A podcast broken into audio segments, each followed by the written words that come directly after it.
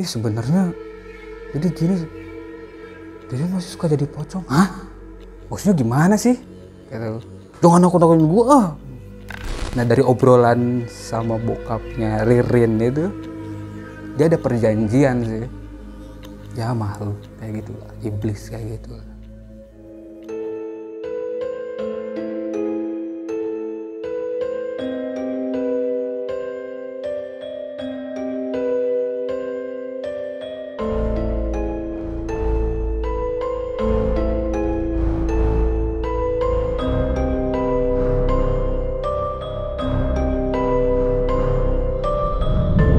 lagi bersama gue, Fajar Aditya, di Om Mamat Season 1.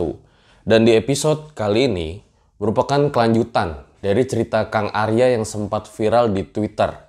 Bahkan sempat masuk di beberapa media. Jadi buat kalian yang belum nonton video part satunya, silakan tonton saja videonya di sini. Jadi jangan langsung nonton video yang part 2-nya, dikarenakan nanti kalian tidak akan mengikuti ceritanya dari awal. Dan terus terang gue cukup kaget karena banyak sekali yang komentar di video kita sebelumnya yang seakan-akan itu merespon pernyataan dari Kang Arya di mana sempat gempar, polling atau pocong keliling di zamannya sekitar tahun 2008 silam.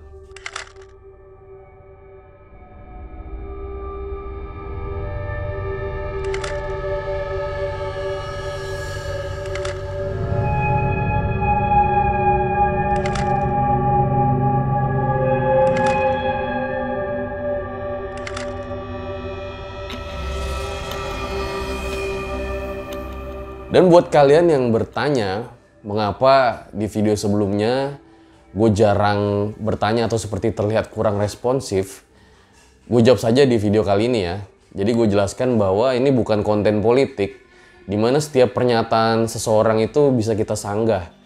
Jadi gue memang sengaja membiarkan cerita tersebut berjalan, sampai dengan di akhir video baru diadakan sesi tanya jawab. Dan seperti di video kali ini, setelah cerita dari Kang Arya selesai, ada sesi tanya jawab yang mudah-mudahan saja mewakilkan pertanyaan kalian ke Kang Arya.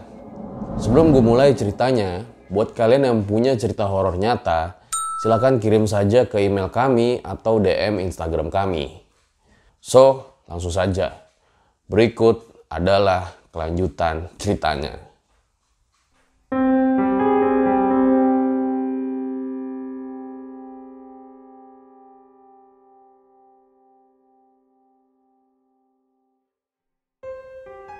Nah, gua dalam tujuh malam itu nemenin bokapnya Ririn sama orang pinter itu. Lu jadi ikut terus ya? Jadi ikut terus, jadi penunjuk jalan. jadi penunjuk jalan. Nah, bokapnya Ririn tuh ngasih sayembara. Siapa yang bisa nangkep pocong, yang bisa ngelepasin mantel, mau apa aja dikasih gue balik tuh ke rumah rame banget tuh Ih ada pocong keliling, ada pocong keliling. Nah itu dia 2008 itu belum ada teknologi belum secanggih sekarang, sosial media belum serame sekarang. Tapi kan the power of jadi cerita itu dari mulut ke mulut nyebar sampai ada orang kayak gini. Wah lumayan nih. Bodoh amat pocong juga mau gua kejar ah katanya kayak gitu. Gua mah di kampung ah iya iya aja gitu kan. Pura-pura nggak tahu. Padahal tiap malam gua nemenin nemenin. Oh gitu. iya nemenin bokapnya Ririn. Tapi gua gak sendiri emang eh, sama guru spiritualnya. Dan itu minta bantuan ke banyak orang. Kita sowan ke ke kiai-kiai juga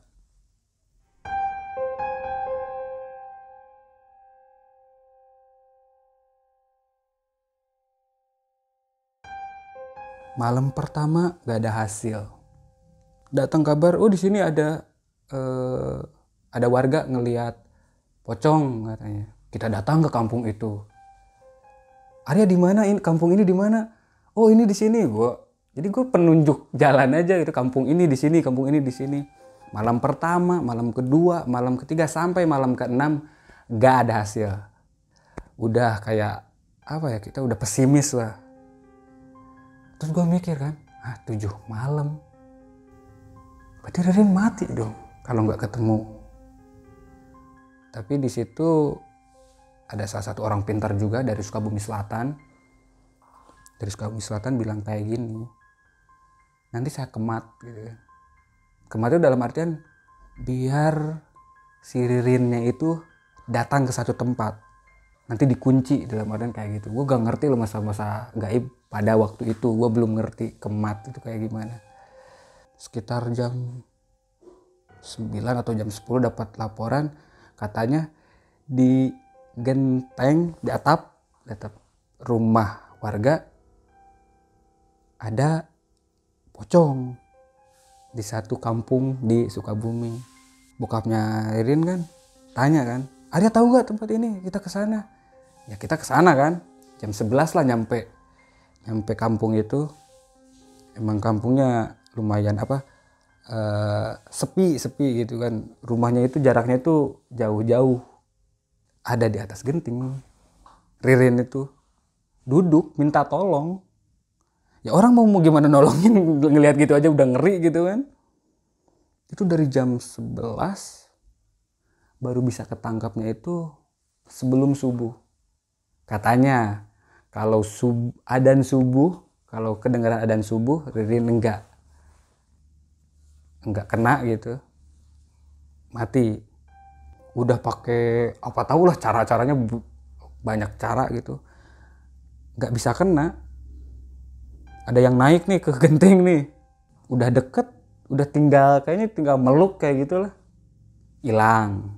Nanti ada lagi. Ngelayang. Tapi tetap di daerah situ gitu. Alhamdulillah gitu. Kena juga. Gimana cara kenanya? itu kayak kayak apa ditarik kayak gitu. Kayak di- eh, orang pintarnya itu kayak ngelemparin kayak ngelemparin apa ya tali kayak gitu ya. tapi nggak ada talinya nggak ada. Nggak ada talinya. Tapi gerakannya itu kayak ngelempar tali ditarik itu kan salah satunya ada yang ke atas terus kena lah. Tahu kayak bacaan-bacaan kayak gimana nggak tahu gue gak paham. Kena lah itu. Yang tadinya itu kayak samar kan ya. Kelihatan cuman samar. Eh, kayak bayangan gitu. Nah udah pas di bawah itu jelas itu Ririn. Pocong. Mukanya busuk udah kayak udah kayak mayat berapa tahun gitu. Jujur bau gue pengen muntah itu. Ada beberapa pro- proses lah gitu kan. Nah mantelnya itu kan kita melihatnya kain ya kain kafan. Tahu lah di proses-proses gitu tahu-tahu kayak ngebuka gitu dan itu jadi mantel. Ririn telanjang sorry emang nggak tanpa busana lah tanpa busana. Pertama gua lihat Ririn itu badannya kan berisi lah. Ya seminggu jadi pocong badannya jadi kurus gitu. Banyak luka apalagi di gua lihat kakinya gitu kan uh, berdarah-darah.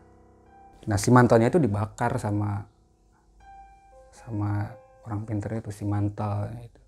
Pas dibakar ya udah kayak udah kayak apa ya tisu dibakar itu kan mantel ya. Ngelebur aja gitu ngelebur udah. Nah Ririn ke dibawa ke rumah sakit lah.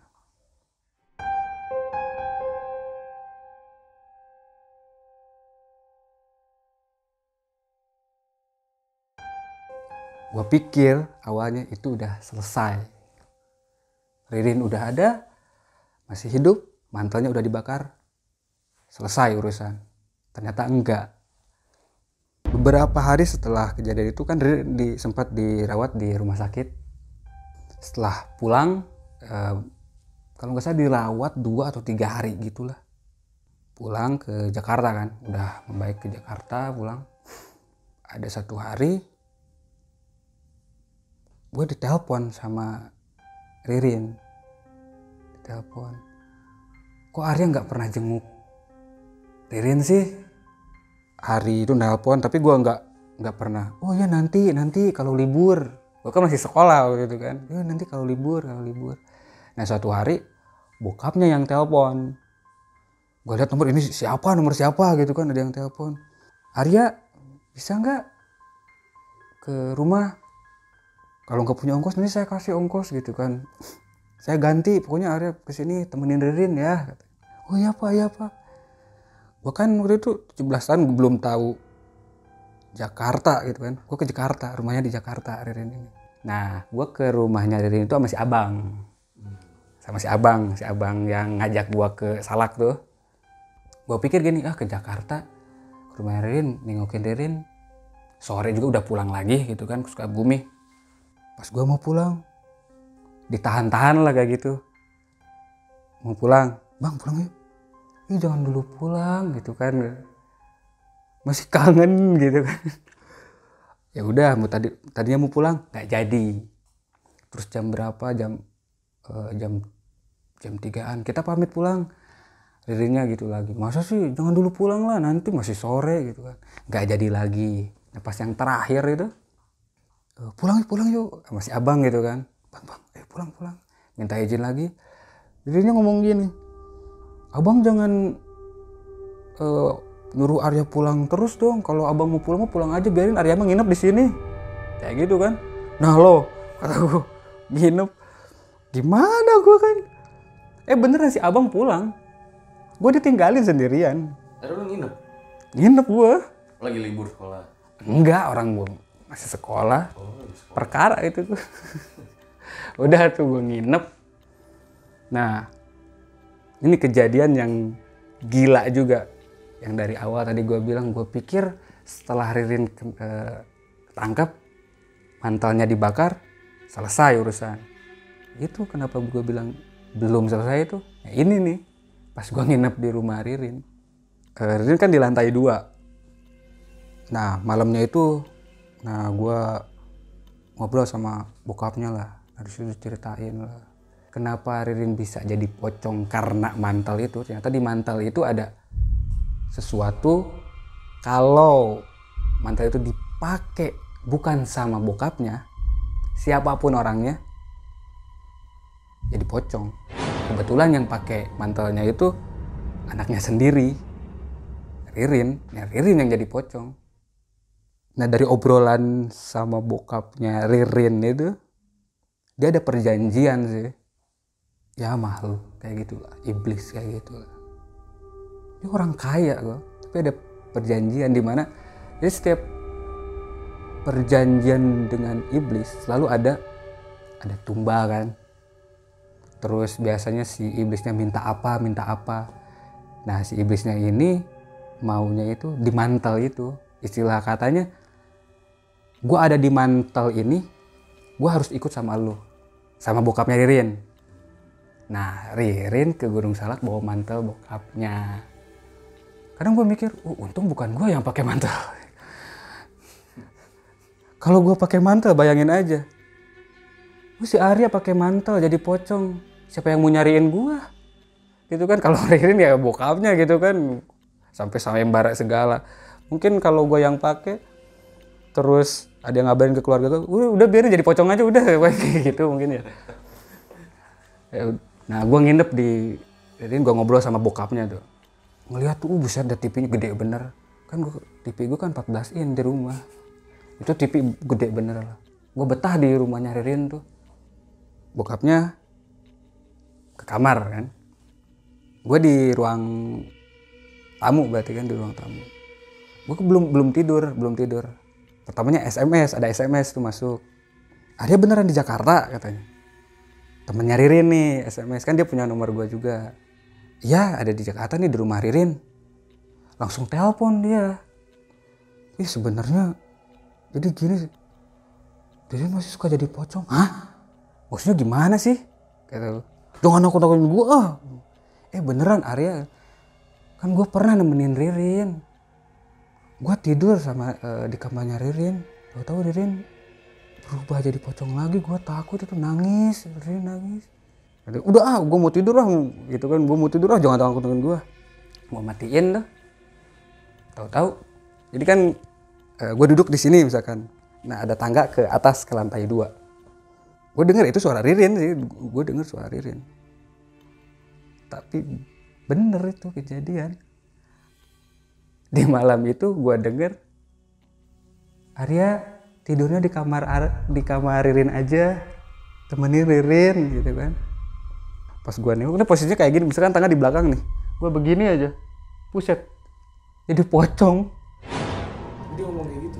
iya di pocong tapi nggak begini tapi kap, kain kafan gitu. Beneran jadi pocong bu. Di situ gue pengen nangis gue teri pengen pengen lari apa gimana. Gue teriak kan ibu ibu bapak gitu kan. Maksudnya manggil nyokapnya sama bokapnya Ririn gak ada yang keluar gitu kan. Temenin temenin Ririn temenin Ririn gitu kan. Tidurnya di kamar aja. Gue gue nangis lah. Ya kalau cewek biasa mah nemenin di kamar ya ayo gue mah. Itu kan pocong gila gitu. Gue nangis itu serius gue nangis. Gue pikir itu udah beres. Gue teriak gue teriak keluar lah bokapnya Ririn. Ya digendong Ririn ke kamarnya di malam itu gue di kamarnya Ririn. Ririn tidur tuh di, ka- di kasurnya gitu. Gue mah deket pintu. Dia aja kayak gini Arya di sini deket gila lu pocong anjir. Ngapain minta temenin sama gua gitu kan? Gua- deket pintu gua diemnya Jadi akhirnya di kamarnya dia. Hmm? Kok jadi di kamar dia akhirnya? Iya, gua pengen dia temenin bokapnya Ririn bilang ada temenin aja ya gak apa-apa. Oh gitu. Iya bokapnya Ririn bilang gitu kebakaran apa-apa temenin aja. Nanti juga pagi udah nggak jadi pocong lagi katanya. Tapi pas nah pas subuh itu jadi ini lagi jadi biasa lagi. Nah kayak gitulah. Nah terus eh, ternyata itu kutukan. Katanya itu masih Ririn terus jadi pocong sampai 99 hari katanya. Yang Setelah itu normal lagi. baru normal lagi dengan syarat. Pengen dicariin mantel lagi. Mantel yang sama kayak yang dibakar itu. Jadi si iblisnya itu itu rumah dia gitu. Dia itu kenapa kenapa Ririn masih jadi masih suka jadi pocong padahal udah nggak pakai mantel lagi. Ternyata si iblis itu maunya itu rumah gue kenapa dibakar? Gue mau mantel itu lagi ada ritual lagi tuh di situ bener-bener eh, pengen selesai lah semuanya. Gimana caranya itu ada ritual ada orang-orang pintar itu banyak banget lah. Gimana caranya biar Ririn gak jadi pocong lagi. Bokapnya yang emang bener-bener ya orang kaya lah ya. Gimana caranya biar anaknya nggak kena kutukan lagi gitu kan. Malamnya itu gue sama kakaknya tuh ada kakaknya Ririn di malam itu di malam yang pas terakhir ini udah pasti berhasil Ririn gak bakalan jadi pocong lagi. Waktu itu gue sama kakaknya Ririn yang cewek gue megangin Ririn tuh emang bener-bener deh. Tangan tangan biasa nih. Gue pegang kan sama itu bener-bener loh. Berontak bener-bener. Dari manusia biasa jadi pocong jadi manusia biasa lagi. Nah udah kan? Jam berapa gitu? Udah udah selesai. Udah selesai gitu kan. Konsekuensinya ternyata Riri normal lagi tapi ingatan dia dihapus sebagian. Riri normal lagi tapi konsekuensinya gitu normal tapi dengan ingatannya itu kehapus. Jadi dia nggak nggak kayak nggak terjadi apa-apa sama dia. Paginya paginya nih pas sarapan gitu kan pas di meja makan Ririn bilang gini eh ada orang katanya kan. Ririn lupa sama gua. Ma ini siapa? katanya kayak gitu kan. Buset tuh bener-bener lupa apa gimana sih itu dia dia nggak ngenalin gua padahal tujuh malam gua ikut bokapnya ny- nyariin dia gue nemenin dia tidur pas jadi pocong pas dia sadar eh ada orang lupa sama gua Tapi buat netizen jangan langsung nyari ya, caranya jangan diikutin. jangan jangan loh. jangan diikutin ya, bahaya. Kali aja ka- ka- kalau mau ngelup, Langsung dicari cara. wah mau ngelupain mantan ke Kang Arya, oh jangan jangan, mahal gitu. Dia gengs, pengalaman horor yang luar biasa sekali dari Kang Arya ya. Ada pertanyaan-pertanyaan banyak nih, mungkin netizen juga ingin bertanya ya, gue mewakili di sini. Kan cerita lo ini sempat viral ya Kang ya? Sempet. Dan pasti sesuatu yang viral itu ada pro dan kontranya. Dan bagi sebagian orang mungkin akan sangat sulit mempercayai ya bahwa ada mantel bisa terbang, kemudian ada orang jadi pocong gitu. Nah, tanggapan lu gimana tuh? Itu kembali ke diri masing-masing ya. Tapi terkait kejadian pocong ini orang jadi pocong ini kejadiannya di Sukabumi tahun 2008 itu dia emang dokumentasinya itu kurang. Tapi mungkin bisa di apa ya? Ada jejak-jejak ada jejak-jejak. Ada beberapa saksi eh, dari beberapa wilayah di Sukabumi tentang ada kejadian pocong keliling, ada pocong datang ke rumah, ngetuk pintu minta dibukain mantel. Ada sih beberapa tweet pengakuan-pengakuan mungkin ya testimoni dari orang yang di saat itu 2008 itu emang ada Ada lu dapat terima banyak tweetan juga. ada sih di Twitter eh, itu gue tahu dari followers misalkan oh jadi beneran nih eh, kejadian ini emang emang pernah gitu kan itu 2008 Februari 2008 sekarang Februari 2020 12 tahun yang lalu itu.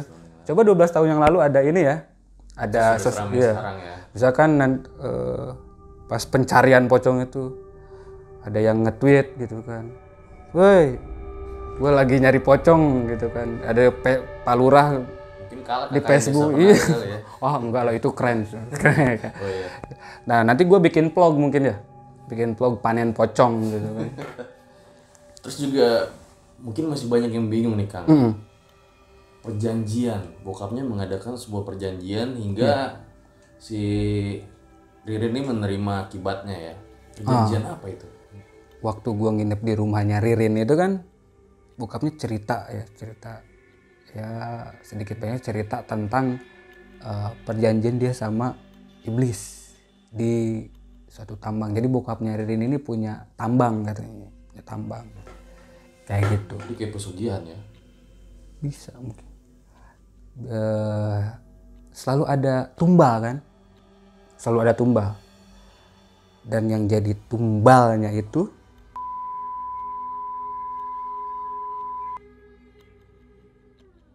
Ini juga ada sedikit pengen gue tanyain sih hubungannya si abang itu sama Ririn dan kawan-kawan tuh apa ya? Kan lu dapat kenal Ririn kan dari si, si abang oh ya Nah hubungannya tuh apa ya? Eh gue nggak tahu kan ya Mungkin emang tour guide ya abangnya itu dihubungin kali ya?